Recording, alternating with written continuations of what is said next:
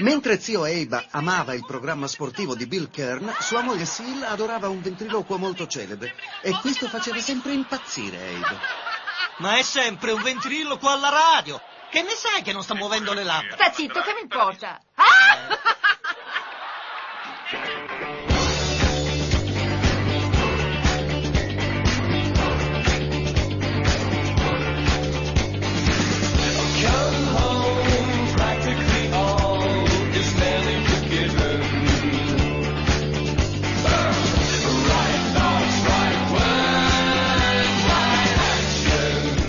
Eccoci qua, eccoci qua, eccoci qua, buongiorno a tutti, bentornati sulle frequenze di Radio Cooperativa per il programma della mattina uguale noi, un programma che vi tiene compagnia finché vi preparate per andare al lavoro e nel caso di oggi che è lunedì per affrontare la settimana che viene. Io sono il vostro amico Riccardo Cane Cecconi e oggi sono in compagnia di Lorenzo.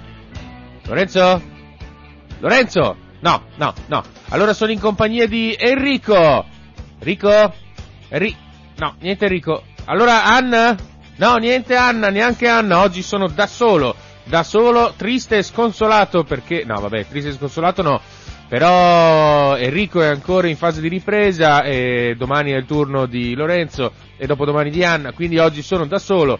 Però non disperate perché oggi sarà una giornata densa di spunti di riflessione e di discussione perché, eh, lo sapete, oggi, oggi succede una cosa, oggi succede una cosa che eh, cambierà i prossimi sette anni di politica nel nostro paese, è un appuntamento che la nostra democrazia eh, eh, tiene carissimo, non caro, carissimo, e che anzi eh, definisce quella che sarà la linea politica forse dei prossimi sette anni. Oggi si elegge, si elegge, c'è il primo scrutinio per eleggere il Presidente della Repubblica e vedremo che cosa succederà. Eh, quello che è facile sapere per ora è che eh, Silvio Berlusconi, che pareva il grande nome, il convitato di pietra, no? Cioè, non è che nessuno lo volesse nominare, ma nessuno voleva prendere sul serio in considerazione il fatto che si fosse candidato eh, o che si volesse candidare, sempre che di candidatura si possa parlare nel caso del Presidente della Repubblica, eh, ma ha deciso che no, non correrà a colle perché lui i numeri ce li avrebbe anche, ma, ma non è il caso perché insomma, insomma, non ha i numeri, dai via, non ha i numeri e basta. Comunque, eh, noi siamo qui a parlare con voi di questa cosa e sappiate che oggi le linee saranno aperte tutto il giorno, per cui, tutto il giorno, tutta la mattina, per cui se volete chiamarci allo 049 880 9020 fatelo, mi fate un piacere, mi tenete compagnia, ci teniamo compagnia e non soltanto finché voi vi lavate i denti. Nel frattempo, noi forse possiamo anche decidere di partire e allora cominciamo con la nostra classica cosa. Oh, che bello, finalmente per una volta non ho avuto problemi a mandare sulla sigla di- del momentone. Super Quark della settimana, il primo della settimana, con un sacco di nuovi avvenimenti, nuovi, vecchi avvenimenti, che sono capitati nel corso della storia umana e che non mancheremo di raccontarvi oggi. Allora, oggi, vabbè, oggi è lunedì eh, 24 gennaio 2022 ma il 24 gennaio del, nel passato che cosa è successo? Vediamo subito. Allora, 1848, corsa all'oro californiana. californiana. James W. Marshall trova l'oro a Sutter's Mill, nei pressi di Sacramento.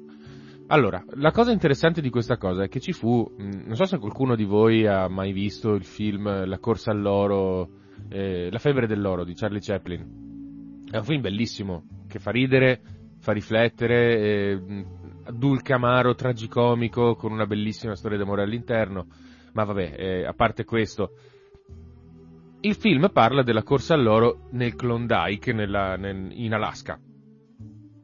Ma prima ci fu quella in California, appunto a metà del, dell'Ottocento ci fu la corsa all'oro in California, che fu uno dei grandi motori per cui i coloni dall'est cominciarono a spostarsi verso l'ovest degli Stati Uniti, devastando tutto quello che trovavano e, e sterminando gli indiani, poveretti. E la cosa bella è che assunse proprio i, i connotati di una, di una um, isteria di massa. Pensate che a Sacramento c'era questo Sutter's Mill, dove questo signor Marshall aveva trovato delle scaglie d'oro, ma aveva trovato insomma sì, una, una quantità di, mh, di scaglie d'oro, niente di che, una cosa normale, ma una volta che si era sparsa la voce, come nel telefono senza fili, eh, si amplificavano no? le, le, le, le come si dice, le voci diventavano sempre più ridondanti, più, più, più, più enormi, per cui da poche scaglie di, di, d'oro eh, si passava un sacchetto d'oro nell'arco di una giornata. E poi, tipo, dopo una settimana le voci si erano talmente sparse che erano diventate un carro pieno d'oro. E dopo il carro pieno d'oro, dieci carri pieni d'oro, fin, finché la gente non impazzì e cominciarono tutti quanti ad andare verso, eh, verso appunto Sacramento. Finché Sacramento, nel giro di pochi mesi, si trovò invasa da 300.000 cercatori d'oro. 300.000 persone che mollavano tutto e andavano verso la California per cercare l'oro. È incredibile questa cosa. Vabbè, piccolo evento storico molto grazioso. 1859. Valacchia e Moldavia vengono unite sotto Alessandro Giovanni Cuza con il nome di Romania. Quindi oggi, nel 1859, è nata la Romania. E vabbè, poi insomma, mancava la Transilvania, ma quella si aggiungerà il primo dicembre del 1918. 1900, 1860, questa è bellissima. Giuseppe Garibaldi sposa Giuseppina Raimondi a Fino Mornasco. La lascerà dopo un'ora dalla cerimonia per un presunto tradimento. Eh, qualcuno deve essere andato là e detto, "Mm, senti eh, generale, guarda che è quella, mm, non è, non, non ti è stata particolarmente fedele. Garibaldi non era uno particolarmente moralista, a parte che era un, probabilmente, adesso non voglio usare una parola troppo grossa, ma insomma, era un po' un erotomane, nel senso che ha cercato di fare l'amore con tutte le donne che ha trovato sulla sua strada per tutta la vita. Diciamo che era un uomo delle forti passioni. Per cui non era sicuramente un moralista, non era uno, non era un personaggio, eh, come dire, che si, che facilmente facesse dei distinguo eh, sulla base del comportamento o delle abitudini nella vita privata delle persone. Probabilmente lì lui vide un tentativo di circuirlo.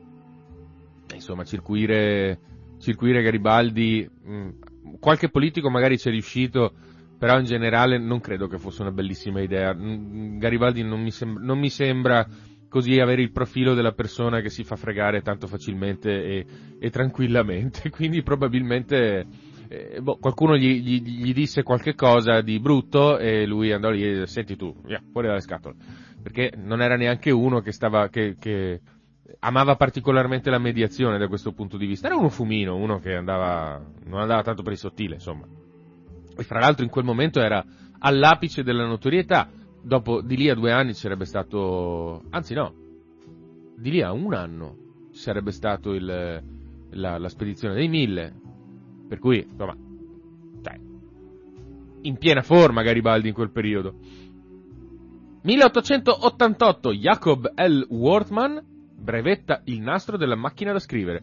Stupidaggine, però, insomma, quante volte, per, qua, per, quanto tempo siamo andati avanti a scrivere con le macchine da scrivere per avere una, una resa tipografica immediata delle, delle, nostre lettere e permettere a tutti di comprenderle a, al di là della scrittura, insomma, è quello che ha fatto in modo che la calligrafia, la, l'insegnamento della, della, calligrafia, gli specialisti in calligrafia andassero un po' in pensione, vabbè, insomma, anche questa è una piccola stupidaggine, una cosa, una cosa un po' marginale, ma, ma che poi ha cambiato la vita di tantissime generazioni di esseri umani in tutto il mondo. Questa no che non è una stupidaggine. 1908 Robert Baden-Powell dà il via al movimento Scout, che è, eh, lo sappiamo tutti quanti, è uno dei movimenti giovanili, infantili, che, che, diffusi in tutto il mondo, che più aiutano i ragazzi, insomma, a socializzare, a, a scoprire anche il mondo.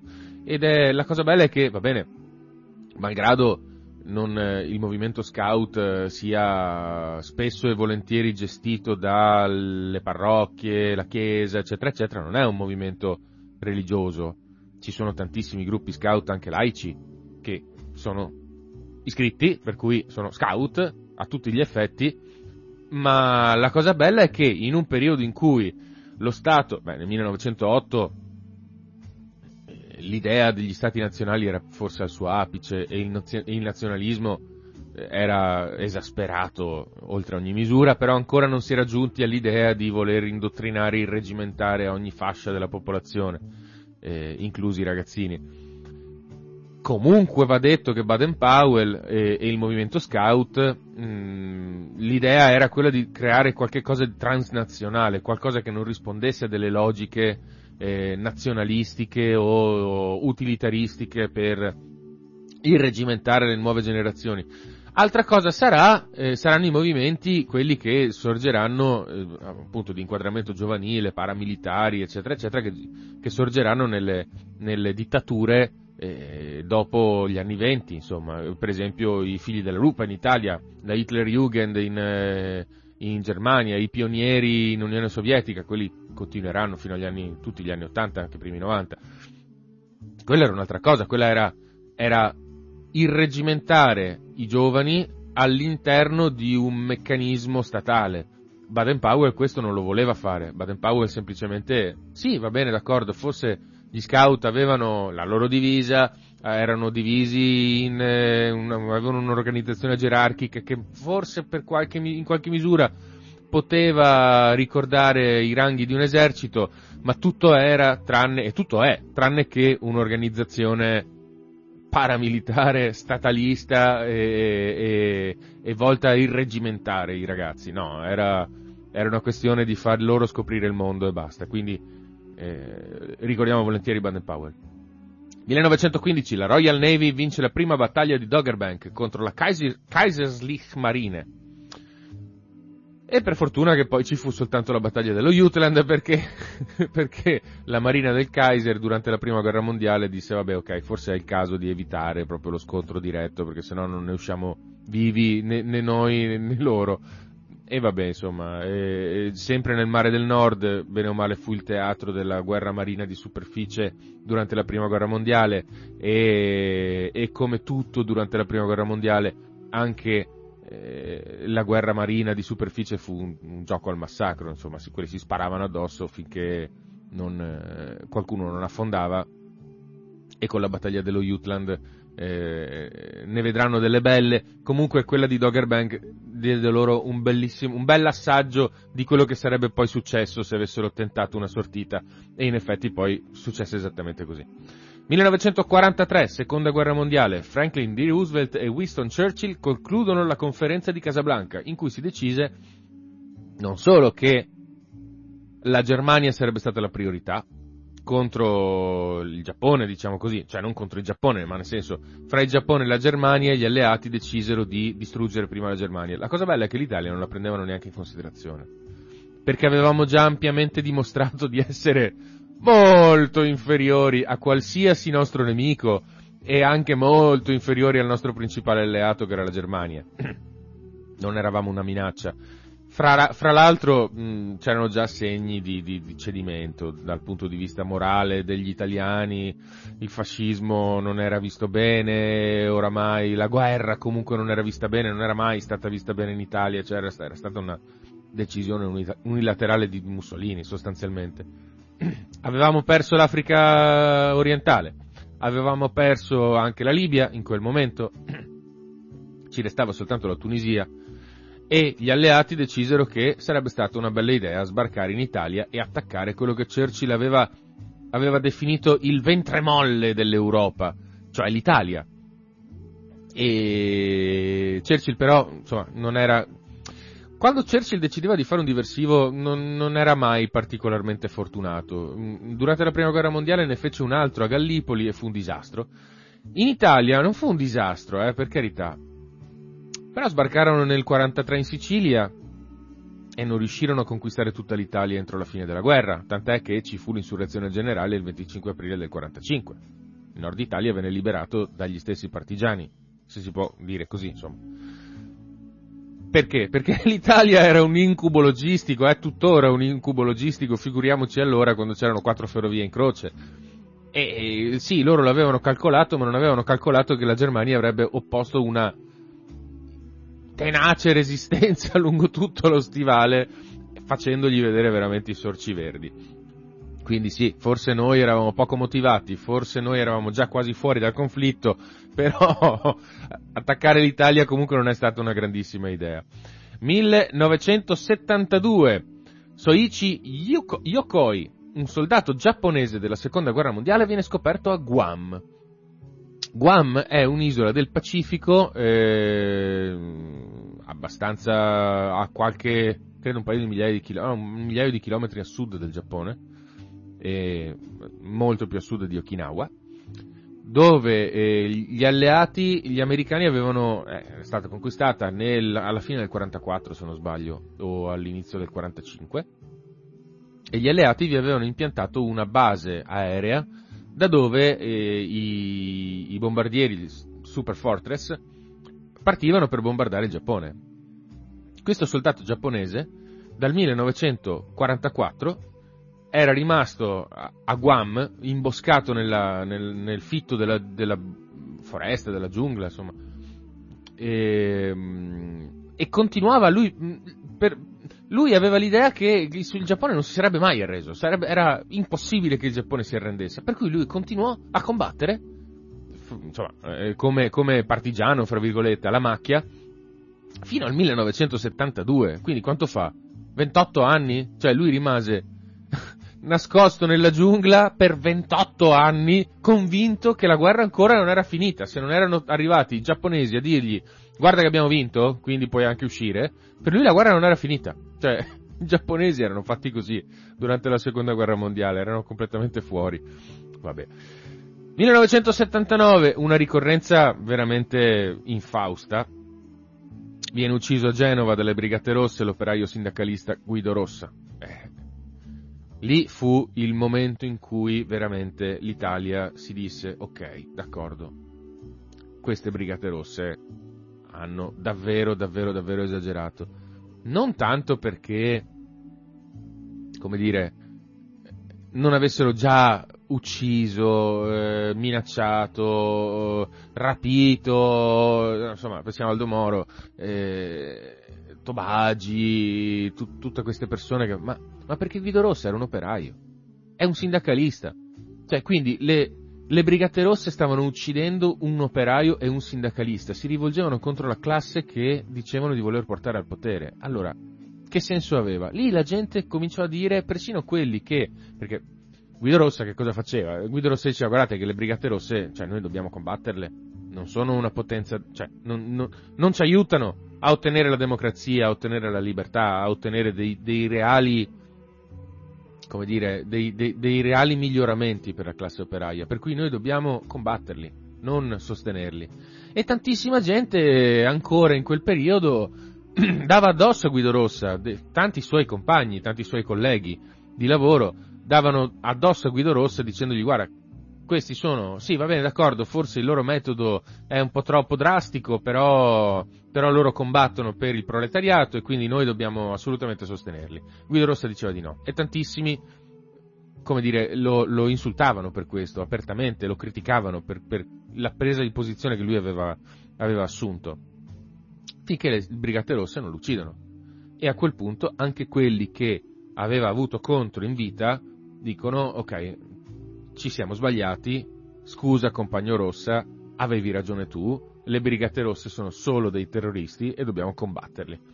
E, e bene o male da lì in poi, sostanzialmente, da lì e dal sequestro Moro in poi, le Brigate Rosse ebbero davvero sostanzialmente meno seguito eh, presso la classe operaia e cominciarono il loro declino che poi insomma durò per tutti gli anni 80 con delle recrudescenze addirittura nei primi 2000 ma, ma sostanzialmente da lì cominciarono ad andare giù 1984 viene messo in vendita il primo Apple Macintosh che per me è veramente una condanna perché io non riuscirò mi servirebbe un Apple Macintosh per lavoro Beh, Macintosh, mi servirebbe un Apple, adesso non c'è più Apple Macintosh.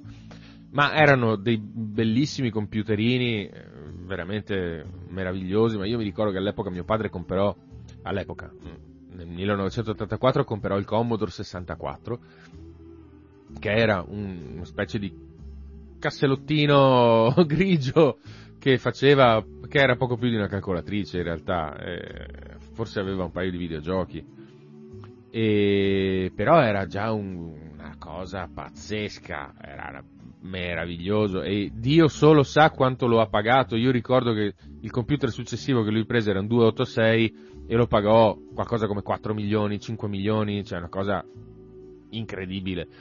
E, e l'Apple Macintosh costava ancora di più, però era più figo, era un computer bellissimo. Io purtroppo non ho dei grandi ricordi informatici dell'epoca, bisognerebbe chiedere a qualcuno che ne sa di più. 1986, la sonda spaziale Voyager 2 passa a circa 80.000 km da Urano. La cosa bella del Voyager 1 e del Voyager 2 è che sono eh, oramai, vabbè, eh, sono al di fuori del sistema solare tutti e due. Ma la cosa bella è che eh, stanno, stanno superando quella che si chiama mh, la eliopausa, cioè il campo magnetico del Sole. E al di fuori dell'eliopausa ci sono cose che noi non conosciamo, quindi la sonda Voyager eh, è alimentata con un sistema di batterie particolare per cui noi saremo in grado di, di avere dati ancora dalla sonda Voyager 2 per eh, qualche decina di anni, dopodiché quando arriverà finalmente al, mm, eh, alla parte di spazio esterno, adesso è già nello spazio interstellare, ma quando arriverà davvero allo spazio esterno, noi non, non- non- non, eh, non riceveremo più dati dalla Voyager, però stiamo già ricevendo, stiamo ancora ricevendo tantissimi dati meravigliosi che ci aiutano a capire eh, l'universo come funziona. Dopodiché, e questa è la cosa veramente meravigliosa, bellissima e romantica, e il Voyager diventerà una specie di piccione viaggiatore spaziale, nel senso che la Voyager, sia la 1 che la 2, ehm, contengono queste, questi golden records, sono stati chiamati così. Sostanzialmente sono dei, appunto, dei dischi con dei microsol- con, da un lato i microsolchi, dall'altro delle- dei pittogrammi, del- delle- degli ideogrammi, eh, elaborati in modo tale che eh, una civiltà aliena riesca a eh, decifrarle e a capire quali sono i messaggi che noi gli stiamo cercando di lanciare. Nella fattispecie, la Voyager, vabbè, da un lato ha, mh, da un lato appunto questi microsolchi, proprio come un disco, un vinile, ok? eh, che recano le voci, dei, dei- le lingue degli, degli esseri umani, dei suoni della terra, eccetera, eccetera. Ma poi ha eh, tutta una serie di cose ehm, che aiuterebbero evi- eventualmente una civiltà aliena extraterrestre a capire dove siamo, chi siamo, e come è fatto il nostro mondo, eccetera, eccetera. Per esempio, c'è una- un diagramma che definisce la- la- l'esatta posizione del nostro sistema solare sulla base delle altre stelle, eh, che noi abbiamo elaborato in modo tale da, da essere più comprensibile possibile, ma, o il modo in cui noi contiamo, come, come, come sono fatte le onde sonore e le onde video eh, sul nostro pianeta. È una cosa meravigliosa perché se ci pensate un secondo, un giorno potrebbe succedere che la sonda Voyager venga intercettata da qualcuno o caschi su un pianeta in cui abita qualcuno e quel qualcuno troverà questo golden record e con molta probabilità non avrà la più pallida idea di cosa farci, ma se sarà veramente una civiltà intelligente e sviluppata probabilmente potrebbe anche riuscire a decifrare i segnali che noi gli mandiamo. Ma è meravigliosa questa cosa, è veramente romantica. 2008, il governo Prodi 2 riceve la sfiducia al Senato della Repubblica e grazie mille Clementone Mastella.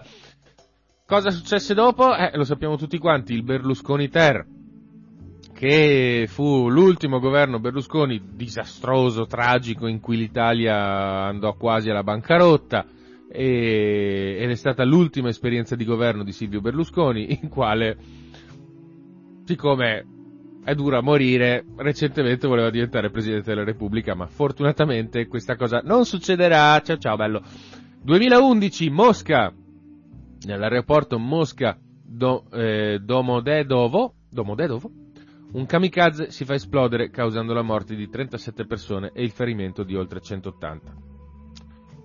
eh, la Russia è sempre stata, come dire, eh, presa di mira dal terrorismo internazionale di una doppia matrice, dal punto di vista dell'irredentismo ceceno, per esempio, e dal punto di vista del fondamentalismo islamico. Le due cose spesso e volentieri si sono fuse. E... Noi l'abbiamo anche considerata alleata per- spesso e volentieri per combattere l'estremismo. Eh, attualmente contro l'ISIS la Russia è abbastanza impegnata, molto più dell'Europa e degli Stati Uniti, questo è vero. Certo è che poi leggi quello che sta succedendo in Ucraina, che- di cui spero che non dovremo parlare in modo troppo serio eh, prossimamente e ti metti le mani nei capelli e dici ma questi qua, cioè veramente non questi i russi, Putin, ok? La politica estera di Putin è veramente volta alla pace e all'armonia fra i popoli oppure è semplicemente un escamotage per tornare a contare con la forza nel mondo come succedeva ai tempi dell'Unione Sovietica? Ma questo non lo so, ai posteri l'ardua sentenza. Tanti auguri! Tanti auguri all'imperatore Adriano, l'imperatore filosofo, quello che amò... come si chiamava il ragazzino? Porca miseria. Ah... Non me lo ricordo, ve lo, ve lo dico dopo. Vabbè, l'imperatore romano, eh, che appunto filosofo, che eh, ci lasciò eh, dei, dei- dei capolavori assoluti dell'arte antica come eh, Villa Adriana Tivoli, eh, insomma, un personaggio immenso, eh, che veramente, un epicureo che seppe, seppe mettere al primo posto eh, il piacere della vita e, e la giustizia del, del potersi godere la vita, la felicità, la mise prima di tante altre cose come, come il potere, la guerra. Eh, Il regno di Adriano segnò un, un periodo di pace per, il- per l'impero romano, quindi una persona da cui tutti quanti dovremmo, eh, dovremmo trarre ispirazione. E se volete leggere un bellissimo libro eh, su Adriano, leggete ehm, Le lettere di Adriano de- di Marguerite Yourcenar. È un libro un po' difficile, scritto in modo meraviglioso, meraviglioso, con uno stile bellissimo, ma è veramente ispirante. Se volete, leggetelo. Tanti auguri a Federico II di Prussia! Uno dei primi, cioè, forse il primo, no, il primo Kaiser no perché non era il Reich, però il, il re che eh, fece, prese la Prussia e la trasformò in una grande potenza europea capace di competere con Francia, Inghilterra, Austria, fece guerra a tutto il mondo e vinse sempre, malgrado spesso e volentieri si fosse trovato sull'orlo della rovina totale, perché era effettivamente, insomma, dal punto di vista militare, era un genio. E non era soltanto un genio dal punto di vista militare, malgrado fosse una persona molto autoritaria, molto, molto chiusa, molto rigida anche, era anche un uomo del suo tempo e quello era il periodo dell'illuminismo. Per cui lui era un imperatore filosofo, un imperatore, un re filosofo, eh, costruì la reggia del Sanssouci per le collezioni d'arte, uno dei suoi più fidati consiglieri era Voltaire, per cui, insomma, il padre dell'illuminismo, per cui non era sicuramente una persona limitata da quel punto di vista, ed era un, eh, un umanista, anche se poi in realtà scatenò delle guerre che, che sconvolsero mezza Europa. Comunque, tanti auguri a Piersanti Mattarella e ritorniamo sul tema Presidente della Repubblica. Piersanti Mattarella era il fratello maggiore di Sergio Mattarella, il nostro attuale Presidente della Repubblica, che fu assassinato dalla mafia nel 1980. Lui era eh, un politico siciliano, locale, regionale, e la sua politica, soprattutto nel campo dell'agricoltura a livello regionale, gli inimicarono una mafia quanto mai cattiva e omicida e che passò ai fatti eh, non appena poté, eh, assassinandolo appunto. Ci sembrava giusto ricordarlo. Un'altra persona che ci sembra giusto ricordare è Sharon Tate, mm, un'attrice, eh, moglie di Roman Polanski, che venne uccisa in modo estremamente truculento e orrendo dalla family di, di, di Charles Manson, un omicidio che sconvolse il mondo, anche perché era uno dei primi omicidi, come dire, eh, a sfo- quasi a sfondo mistico in realtà, perché la family di, di, mh, eh, di Charles Manson era una comune hippie eh, che però aveva, aveva una, mh, come dire, una portata di trascendenza quasi da guru, ok? Eh, da, da, da, da setta, diciamo così. Se volete vedere un bellissimo film, molto divertente anche, che immagina il sogno di una Sharon Tate che non viene uccisa e di un- una storia che va in modo diverso, guardate il film di Quentin Tarantino, C'era una volta Hollywood, che è recentissimo, molto bello, molto bello.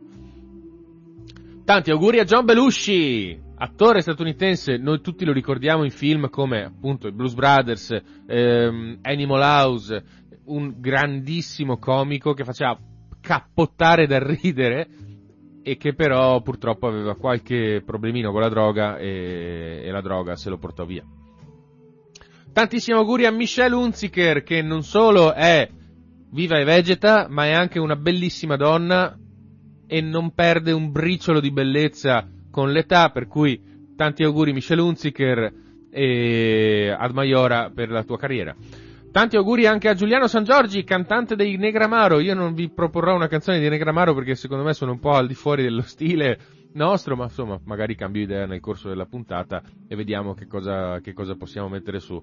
E, mm, tanti auguri infine a Maria Elena Boschi, politica italiana, e torniamo sul discorso della politica. Oggi ci sono le cose che ricorrono, ragazzi, cioè è una cosa incredibile. Presidente della Repubblica, caduta del governo, Berlusconi, e la politica, eccetera, eccetera. Cioè, tutto ci, non lo so per quale ragione, ma esiste una convergenza cosmica forse attorno al 24 di gennaio che ci fa capire che la politica italiana ha bisogno di un rinnovamento.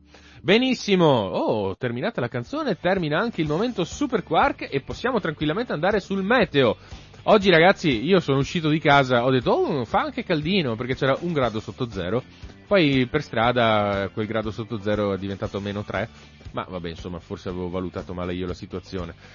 Tempo previsto per lunedì 24 gennaio fino alle ore centrali, cielo sereno poco nuvoloso in montagna e fascia pedemontana, con prevalenza di foschie, nebbie e nubi basse in pianura, in parziale diradamento dalla mattinata. Dal pomeriggio nuvolosità medio-bassa in aumento che interesserà dalla pianura fino ai versanti prealpini con cielo quasi coperto in serata. Se guardate la mappetta interattiva, eh, Nebbia, nebbia, nebbia, nebbia, nebbia, nebbia, nebbia, fino alla fascia pedemontana, diciamo, tutte le province di, metà della provincia di Verona, la fascia mh, della, mh, pianeggiante della provincia di Vicenza, tutta la provincia di Padova, tre quarti della provincia di Treviso, tutta la provincia di Venezia e ovviamente tutta la provincia di Rovigo, mi dispiace, sono sommerse dalla nebbia.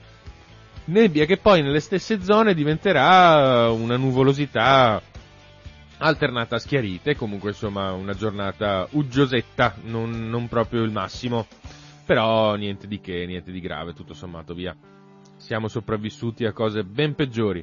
E allora, noi cominciamo con il nostro programma dopo la prima pausa musicale. Io vi ricordo che potete chiamarci allo 049 880 9020, fateci compagnia e lasciate che siamo noi a fare compagnia a voi e parliamo insieme di questa cosa delle elezioni del Presidente della Repubblica che ci interessa a tutti.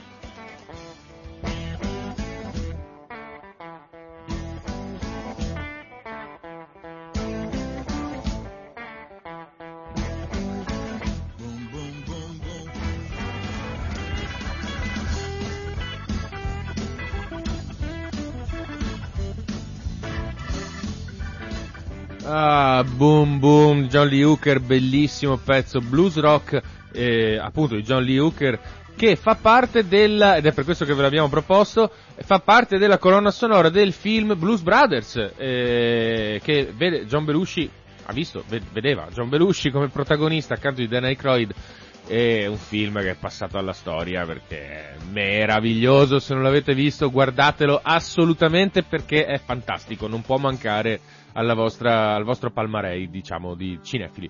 Eh, detto questo, l'elezione del Presidente della Repubblica, ragazzi, facciamo, facciamo una giornatina didascalica oggi, eh? cioè, parliamo di questa cosa del Presidente della Repubblica in modo, in modo il più possibile completo, per cercare di capire, perché per esempio eh, non tutti sanno eh, e non tutti si ricordano che è una carica che dura sette anni, non tutti capiscono esattamente quale sia l'utilità del Presidente della Repubblica, ma ha un'utilità incredibile perché è il garante della Costituzione. Questo che cosa vuol dire? Vuol dire che una legge quando passa alla Camera poi va al Senato e passa anche al Senato deve andare al Presidente della Repubblica, il quale la vaglia e dice "Mm, questa legge non è conforme alla Costituzione della Repubblica Italiana. In un modo o nell'altro confligge, diciamo, è, è in contrapposizione con la Costituzione. Per cui questa cosa non può passare. E la rimando alla Camera. Che cosa significa? Che non che il Presidente della Repubblica dice no, questa cosa no, non può fare, non ha il diritto di veto. E quello che fa è rimandarla alla Camera e dire modificatela. Perché così non va bene. Questa è una cosa importantissima, ragazzi. Cioè, è la conservazione della nostra democrazia. Il Presidente della Repubblica è il garante della nostra libertà. E scusate se è poco, è una responsabilità incredibile. E in un periodo del genere io posso capire che Sergio Mattarella abbia detto no scusate io un secondo mandato non lo faccio perché, perché non ce la faccio. Lui non ha espresso, non credo che abbia espresso delle motivazioni, ha semplicemente detto che non si vuole candidare, ma se io devo pensare a quello che lui ha dovuto affrontare come Presidente della Repubblica in questi sette anni, ragazzi, anche io ne avrei due scatoloni pieni che metà basta. Comunque, parliamo un po' delle elezioni del, del Presidente della Repubblica, perché oggi quello, quello che ci aspetta è di vedere il primo scrutinio per le elezioni del Presidente della, l'elezione del, pres- del nuovo Presidente della Repubblica, quindi cerchiamo di capire come funzionano, perché è una cosa un po' complicata che non tutti sanno come, come va poi a livello pratico. Allora, L'elezione del Presidente della Repubblica, innanzitutto possiamo dire che è indiretta, significa che non sono i cittadini e le cittadine a partecipare alla votazione e a eleggere direttamente il, il Presidente della Repubblica, ma una serie di rappresentanti da loro eletti o, come dire, in un modo o nell'altro nominati. In questo caso parliamo di una platea di cosiddetti grandi elettori, cioè tutti, eh, tutti i parlamentari, eh, cioè Camera e Senato congiuntamente, più 58 delegati regionali, che sono 3 per ogni regione e 1 per la Val d'Aosta, 58 in totale. E quindi in totale i grandi elettori sono 1009 e, e vanno a votare tutti quanti congiuntamente insieme. Normalmente eh, si vota allo stesso momento, però in questo caso le cose cambieranno un pochino perché c'è il Covid, c'è la pandemia, quindi eh, ci sarà solo uno scrutinio al giorno, mentre i- le altre, per le altre elezioni del Presidente della Repubblica potevano esserci anche due scrutini al giorno e si comincerà alle 15. Poi eh, i grandi elettori voteranno divisi per fasce orarie e in ordine alfabetico in gruppi di non più di 50 persone per non essere troppi in aula e, e per permettere la sanificazione delle cabine e delle superfici eh, tra un gruppo e l'altro. Poi si comincerà dai senatori a vita, poi voteranno i senatori, poi do- de- i deputati e infine i delegati regionali. Prima di ogni scrutinio poi verrà effettuata una chiama, quella che si chiama una chiama, cioè in sostanza un appello per verificare le presenze e contemporaneamente chiamare al voto. Poi se ne farà una seconda per chi non era presente alla prima, cioè vabbè, anche questa cosa è una roba allucinante. Io mh, poi io sarò un populista, eh, sarò un qualunquista, però se non sei presente all'appello de- per l'elezione del Presidente della Repubblica, vai a quel paese anche a un certo momento, vabbè. Il voto, come funziona il voto? Il voto è segreto, almeno fino alla scorsa elezione, quella del 2015, eh, che portò alle elezioni di Mattarello, diciamo così, perché si votava all'interno di, delle grosse cabine. Non so se avete mai visto quelle immagini dal Parlamento durante l'elezione del Presidente della Repubblica, che i parlamentari passavano sotto questa specie di archi con delle tendine che sembravano un po' dei confessionali. Beh, loro li chiamano i catafalchi. Eh, lo so, un po', tru- un po truce, però così, i catafalchi. E, mm, poi uscivano e mettevano la scheda in questa enorme urna che si chiama, eh, insa- che loro chiamano insalatiera. Vabbè, d'altro canto c'è nel transatlantico, non è che si può pretendere che abbiano dei nomignoli eh, seri. Però, eh, per motivi sanitari, questa volta i catafalchi verranno sostituiti da cabine con un sistema di aerazione interno perché è difficile gestire le tende dal punto di vista della sanificazione, quindi insomma, meglio così, insomma, dal punto di vista sanitario. Poi, teoricamente, i grandi elettori possono eleggere qualsiasi cittadino o cittadina con più di 50 anni che abbia diritti civili e politici, per cui Avete presente il film, quello con Claudio Bisio che viene eletto Presidente della Repubblica, che si chiama Giuseppe Garibaldi e i parlamentari per fare gli imbecilli scrivono Giuseppe Garibaldi sulla scheda e leggono questo tizio che è lì tranquillo che sta pescando nel fiumiciattolo di casa sua e lo portano a Roma, diventa Presidente della Repubblica e, e insomma lì si dipana il film. Beh, non è una stupidaggine, potrebbe succedere davvero.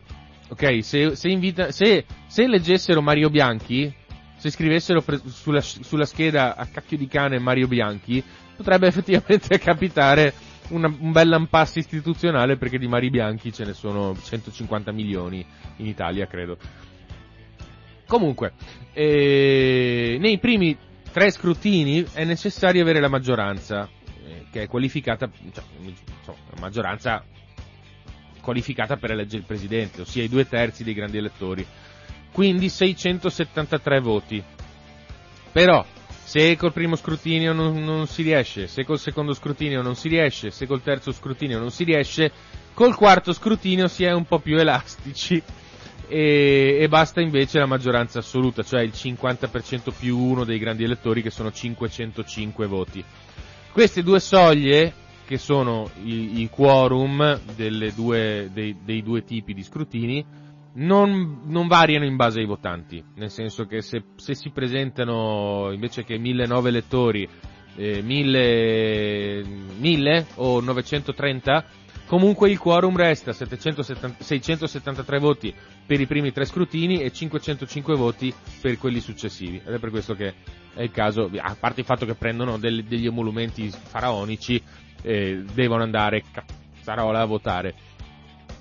Una volta eletto il nuovo presidente presta giuramento nel giro di qualche giorno. Non c'è una regola, non c'è, non c'è una prassi neanche da questo punto di vista. Per esempio Saragat e Pertini giurarono il giorno dopo la loro elezione, mentre Gronchi giurò quasi due settimane dopo perché boh, forse era in vacanza, non lo so.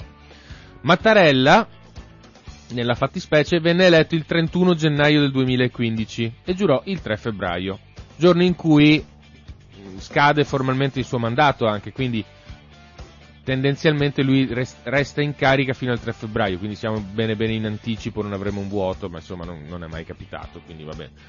Nel caso in cui le votazioni andassero oltre la scadenza del mandato del Presidente in carica, ma non è mai capitato, i suoi poteri eh, vengono prorogati fino a che non viene eletto un successore. Insomma. Quindi mh, mm, è una procedura complessa, eh, per carità, però non è neanche poi così così complicata, sempre ammesso che i signori parlamentari non si comportino come dei bambini. E visto che parliamo di bambini, io propongo un pezzettino molto carino che mi riporta un po' all'infanzia anche a me. MGMT Kids!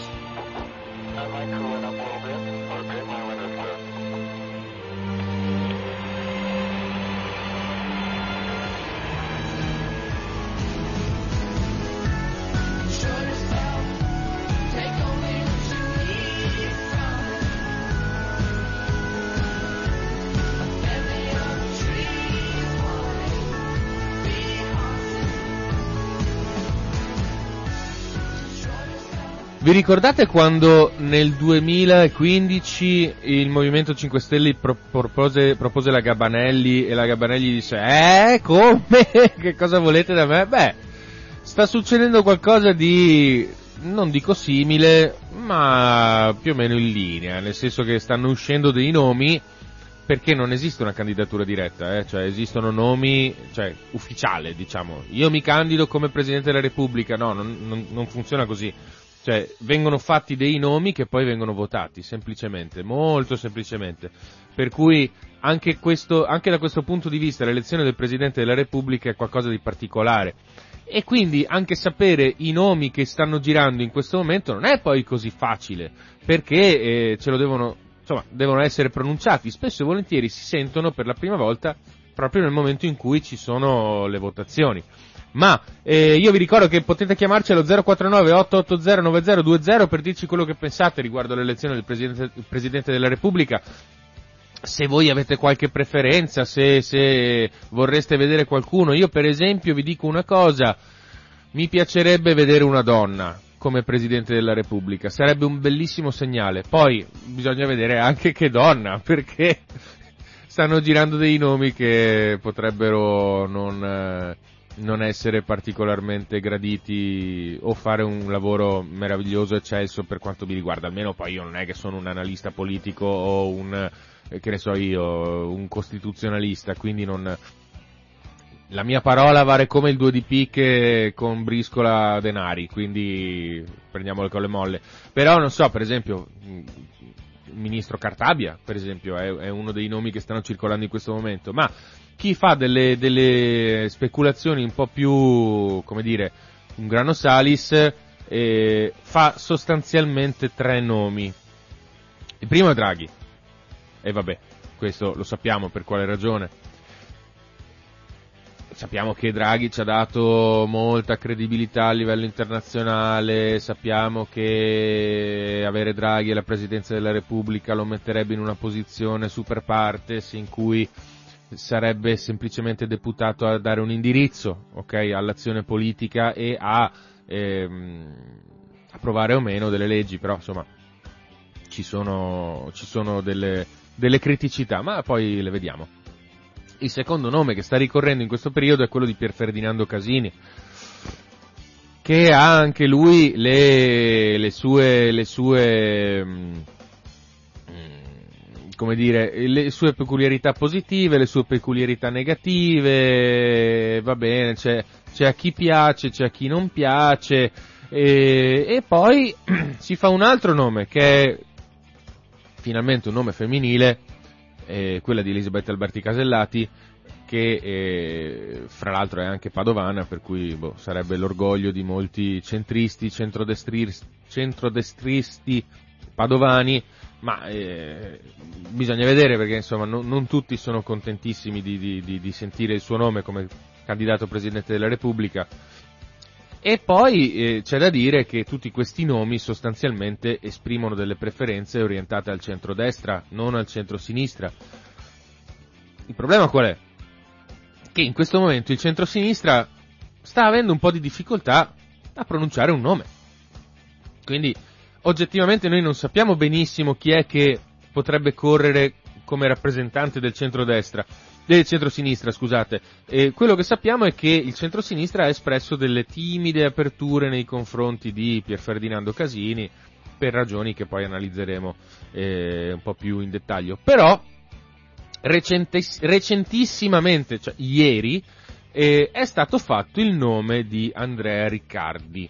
Chi è Andrea Riccardi? Andrea Riccardi è il fondatore della comunità di Sant'Egidio. E in realtà eh, molti dicono che mh, è un candidato di bandiera, cioè che nel senso noi esprimiamo una, una preferenza ideale nei confronti di una persona. Anche con la Gabanelli è, così, è, andata così, cioè il Movimento 5 Stelle stava esprimendo una preferenza nei confronti di un candidato che fosse l'attore di un messaggio di un certo tipo, nella fattispecie della, della, della Gabanelli, eh, la ricerca della verità, mh, la, la, la, la, credibilità, la professionalità nel, nel, nell'essere super partes anche lì e nel raccontare la realtà eh, scevra da ogni come dire, condizionamento politico e ideologico.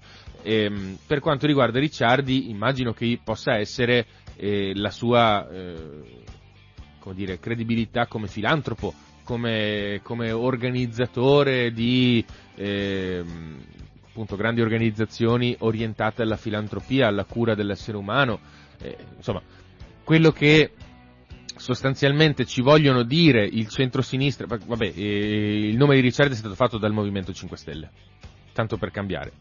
Ne- non, ne- non lo dico negativamente, eh, però effettivamente il Movimento 5 Stelle è sempre eh, la, la- la formazione politica che è in grado di eh, pronunciare dei nomi che sono inaspettati anche al di fuori de- di quella che è la politica perché normalmente si sceglie un Presidente della Repubblica che sia anche, che abbia avuto una carriera politica, oltre che ulteriore, quasi- la, la loro carriera personale.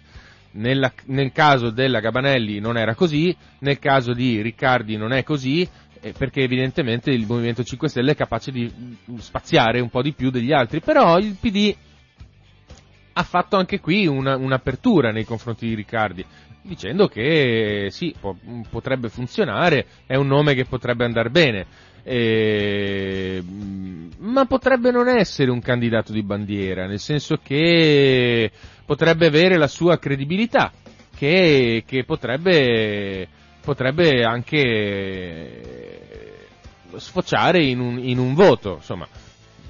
È, un- è un'ipotesi abbastanza sfrenata, eh, per carità, però, però potrebbe capitare. Nel frattempo, visto che eh, poi volevamo scendere un pochino più nel dettaglio dei, dei candidati e darvene conto e merito in modo un pochino più dettagliato, facciamo un'altra pausa musicale e questa volta ci affidiamo a dei grandi internazionali che non moriranno mai, i Beatles.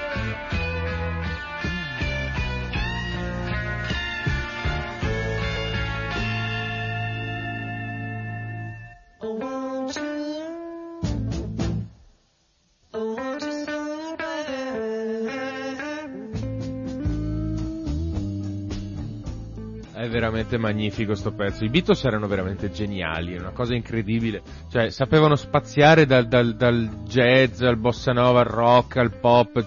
Mamma mia, cioè, dei grandi assoluti. Torniamo a noi. Primo nome in lizza per oggi, Mario Draghi. Mario Draghi, vabbè, abbiamo imparato tutti quanti a conoscerlo quando abbiamo cominciato a vedere la sua firma sui biglietti da 20 euro. e attualmente lo conosciamo ancora meglio perché eh, è il nostro carissimo Presidente del Consiglio che sta facendo un sacco di cose. E c'è chi lo critica, c'è chi lo critica meno, ehm, so che anche molti imprenditori lo criticano perché, perché quello che sta facendo è, eh, è un po' settario alla fine, niente di male, eh, non sta facendo nulla che non vada, anzi sta cercando di dare un impulso all'economia che, che forse dal piano Marshall non si vedeva e quindi tutto bene. Però anche il PNRR, la ripartizione dei ristori, eccetera, eccetera, insomma ci sono dei punti critici che, che poi andranno analizzati. Una cosa è sicura. Mario Draghi non è un grande comunicatore, questo va bene, questo lo sappiamo tutti quanti.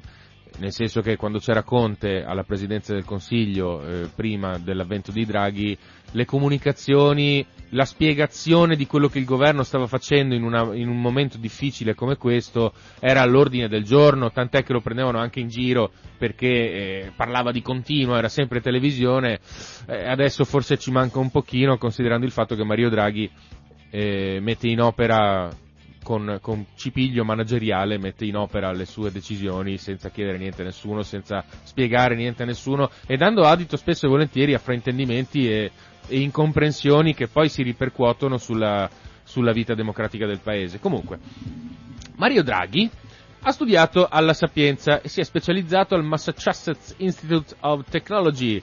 Poi diventa direttamente, perché vabbè insomma appartiene a un'altra generazione, diventa professore universitario e, e durante gli anni 90 è stato anche direttore generale del Ministero del Tesoro, quindi insomma già partiamo abbastanza bene. Dopo un brevissimo passaggio a Goldman Sachs nel 2005 viene nominato governatore della Banca d'Italia. Quindi insomma eh, viaggiamo su livelli leggermente alti. E diventa il membro e poi presidente del Forum per la stabilità finanziaria eh, all'interno del Consiglio per la stabilità finanziaria del, 2000 dal 2009 e del Consiglio direttivo e del Consiglio generale della Banca Centrale Europea, nonché membro del Consiglio di amministrazione della Banca dei Regolamenti Internazionali. Poi è stato direttore esecutivo per l'Italia della Banca Mondiale e nella Banca Asiatica di Sviluppo. E dal 2011 al 2019 ha ricoperto la carica pre- di presidente della Banca Centrale Europea ed è lì che ha firmato i biglietti dove noi vedevamo il suo nome. Trovandosi a guidare la Banca Centrale Europea durante la crisi del debito sovrano europeo. In tale ambito è diventata nota la sua frase del 2012 Whatever it takes, che sembra il titolo di una canzone, ma in realtà significa costi quel che costi e non è assolutamente tranquillizzante. Infatti lui, eh, sotto il suo mandato, la BCE eh, ha fatto tutto il necessario per preservare l'euro, compreso una, una policy di austerità mh, da tagliagole che ha creato tantissimo malcontento e tantissima sfiducia nei confronti dell'Europa. Detto questo, Mario Draghi ha anche fatto abbastanza bene il suo lavoro, nel senso che nel momento in cui c'è stato da eh, aiutare l'Italia in evidente difficoltà, l'ha aiutata molto di più di quanto non abbia fatto con la Grecia e questo è un appunto dal mio punto di vista, nel senso che avrebbe dovuto essere, io non lo so se l'abbia fatto per, per il suo trasporto patriottico nei confronti dell'Italia, ma, ma forse avrebbe dovuto essere un pochino più, come dire, equilibrato nelle sue scelte politiche. Però, per quanto riguarda Draghi, Presidente della Repubblica, qual è il problema? Allora, a parte il fatto che Draghi sembra molto, molto, ma molto, moltissimo orientato in un'ottica liberistica e filo finanziaria, che è un pochino lontana forse dagli interessi delle classi lavoratrici che alla fin fine sono la maggior parte de, de, de, del paese. E, al contrario sembra molto molto aperta alla flessibilità nei confronti delle esigenze della classe imprenditoriale finanziaria italiana quindi, insomma, si corre il rischio che faccia più gli interessi, ma in buona fede, eh, per carità, perché poi lui ha sempre detto bisogna agevolare eh, il circuito finanziario imprenditoriale europeo, eh, fattispe- quando era direttore della Banca Centrale Europea, ma anche italiano adesso che è Premier, eh, non a discapito del, del, popolo, ma perché rilanciando l'economia eh, si mettono in circolo le risorse e anche anche come dire, la, la, le fasce meno abbienti della popolazione ne hanno un tornaconto che è, è, è, una cosa, è un punto di vista perfettamente legittimo, eh, niente di che. Però, però forse degli interventi diretti nel momento in cui sono richiesti hanno bisogno di qualcuno che poi mh, li, li propugni ai massimi livelli anche e sappia dare una, un'opinione anche un po', un po' orientata al benessere di tutti, immediato e non soltanto in prospettiva di una crescita economica a partire dalle classi alte, diciamo così. E un altro problema consiste nel fatto che probabilmente non sarebbe la migliore idea interrompere questa esperienza di governo in questo momento, perché non è un bel momento per farlo. Un governo tecnico non sarebbe ben visto dall'opinione pubblica, ma per niente, anzi, poi fra l'altro sarebbe tipo il sesto da che ci sono state le ultime elezioni? No, sesto no, però... no, sesto no. Settimo. Eh, che cavolo dico, il terzo, scusate, il terzo governo tecnico. Però, considerando anche l'esperienza di governo precedente, in cui invece di governi tecnici ce ne sono stati un bel po', non lo so, cioè, in un momento del genere in cui il Green Pass sta causando malcontento generalizzato, in cui c'è una enorme incertezza, eh, in cui soprattutto devono essere erogati i fondi del PNRR che ancora non sono stati erogati dobbiamo intercettare i fondi europei per la Next Generation EU e, e, e, e tutti, tutte le risorse che vengono messe eh, a disposizione, avere un governo stabile è fondamentale. E andare ad elezioni adesso con i nomi che girano in politica in questo momento, ragazzi, sarebbe veramente un macello. Secondo nome in lizza, Elisabetta Alberti Casellati. Elisabetta Alberti Casellati, orgoglio patavino, se passate in via, in via Euganea vedrete in pianta stabile la, la, pattuglia dei carabinieri davanti a una casa, beh, quella, non, vabbè, forse non dovrei dirvelo, comunque quella è casa del, di Elisabetta Alberti Casellati, che attualmente è presidente del Senato. E non so se il primo presidente del Senato donna. Sì, sì, il primo presidente del Senato donna, perché Nil- Nilde Iotti fu presidente della Camera, Livia Turco anche mi sembra, e Irene Pivetti furono presidenti, presidenti della Camera. Lei è il primo presidente del Senato. E è da un bel po' di tempo che eh, probabilmente la carta che si vuole giocare Matteo Salvini è proprio quella di eh, Elisabetta Alberti Case- Casellati. Ehm, lei è ovviamente, come tutti sanno, proveniente dal centrodestra, non solo, è proprio una forza italiota eh, di ferro, mm, una liberista di prima maniera e una berlusconiana proprio eh, senza se e senza ma. È un'imprenditrice e, e vabbè, eh, PD e Movimento 5 Stelle sono un po' preoccupate mh, preoccupati per quanto riguarda l'elezione di un nome di area di centrodestra al Quirinale, soprattutto se è quello de, di, di, della Casellati che è, un, fra virgolette, un oltranzista del centrodestra. Il ragionamento è sempre lo stesso.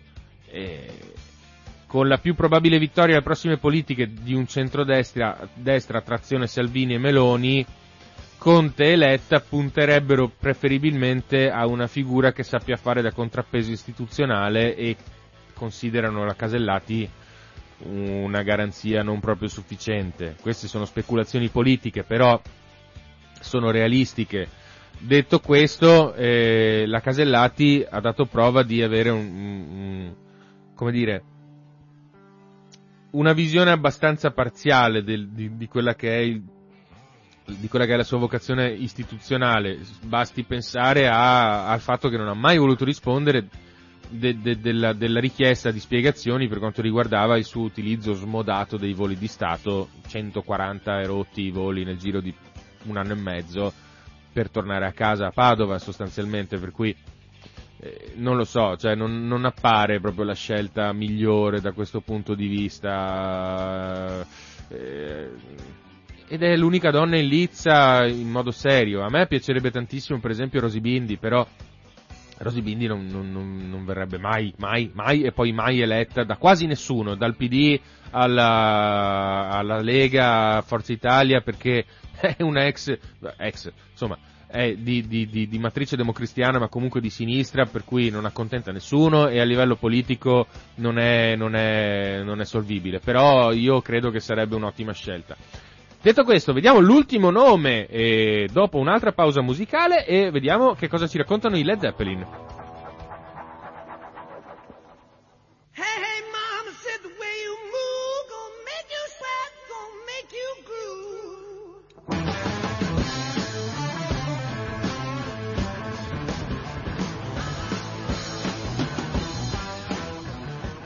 Le donne non hanno un'anima, quindi non possono fare il Presidente della Repubblica come cantano i Led Zeppelin, ma non è vero, non è vero che ce l'hanno, è come un'anima e sarebbe bellissimo avere una donna alla Presidenza della Repubblica, anche se forse mm, Elisabetta Casellati, forse anche no, ma vabbè, insomma. Vediamo qual è l'ultimo nome, ci prendiamo l'ultimo periodo, l'ultimo momento nostre, della nostra trasmissione per, per parlarne perché è, mm, è molto papabile. Io non sono convintissimo, eh, però appunto nell'ottica sempre che mio, la mia parola conta come il 2 di picche con la briscola denari, eh, lasciamo perdere. Eh, però se volete dirci qual è la vostra preferenza potete chiamarci allo 049 880 9020 e dirci la vostra e noi aspettiamo tranquillamente il vostro, il, la vostra opinione, anche perché conta. Eh, il terzo nome, diciamo, più papabile per questa tornata di elezioni del Presidente della Repubblica è quello di Pier Ferdinando Casini, che tutti quanti voi ricorderete, eh, perché dalla DC all'UDC, eh, eh, la lista sua e alla fine il popolo, del, popolo delle libertà, Pier Ferdinando Casini è sempre stato eh, come dire, sulla breccia della politica italiana e questa cosa è vista da tanti come una cosa positiva in realtà, nel senso che mh, è un politico, è un politico di professione e non è una cosa scontata. Perché in un paese in cui la politica tende a fuggire dalle responsabilità, serve che il prossimo inquilino del Quirinale sia uno che della politica ha fatto la sua ragione di vita.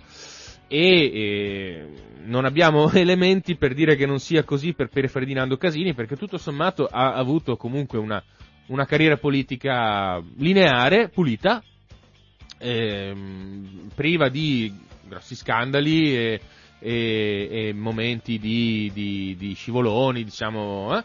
ha sempre avuto la sua idea, eh, l'ha sempre propugnata con onestà, con tranquillità, per cui ehm, non, nessuno può dire che Casini sia uno di cui non ci si possa fidare dal punto di vista politico, uno, una banderuola, diciamo così. Poi, ehm, fra l'altro, quello che possiamo dire di Casini è che non è un vecchio arnese, nel senso che è sempre stato in politica ed è in politica anche adesso. E non ha avuto dei periodi in cui era fuori, cioè non è un ripescato, diciamo così. E, e in più è un moderato, sì, di centrodestra, però che non ha mh, lesinato apertura al centro-sinistra nel momento in cui ce n'era bisogno e comunque è appunto un, un centrista eh, capace di dare un, dire, un, colpo al cerchio, un colpo alla botte in senso buono, nel senso che eh, sa capire quali sono le istanze migliori e fare il bene del paese, diciamo così. Ehm, detto questo, ehm, Pier Ferdinando Casini probabilmente è una figura politica un pochino incolore, nel senso che appunto non è non è, è sempre stato uno che ha appunto dato un colpo al cerchio, un colpo alla botte, ma eh, non ha mai dimostrato una grandissima capacità di prendere posizioni nette eh, nel momento in cui gli veniva richiesto. Eh, però, insomma, dai, eh, è un nome papabile che in molti caldeggiano e persino il PD, eh, pur essendo di centrosinistra, eh, ha aperto anche alla possibilità che possa essere Pier Ferdinando Casini il prossimo Presidente della Repubblica. Detto questo, io purtroppo rilevo che il nostro tempo, il tempo a nostra disposizione è scaduto, quindi eh, vedremo alle 15 di oggi che cosa succederà e domani ne riparleremo eh, o con un nome nuovo nome per la Presidenza della Repubblica per quest'anno o con eh, qualche, altro, qualche altro nome da vagliare a seconda di quello che succederà. Io vi lascio alla normale programmazione di Radio Cooperativa che prevede adesso la lettura dei giornali e eh, vi do appuntamento domani mattina con una nuova puntata di Uguale Noi. Continuate a seguirci e chiamateci, diteci quello che volete dirci, quello che vi sembra giusto dirci allo 049 880 9020. Noi vi salutiamo e vi diamo appuntamento a domani. Grazie, arrivederci.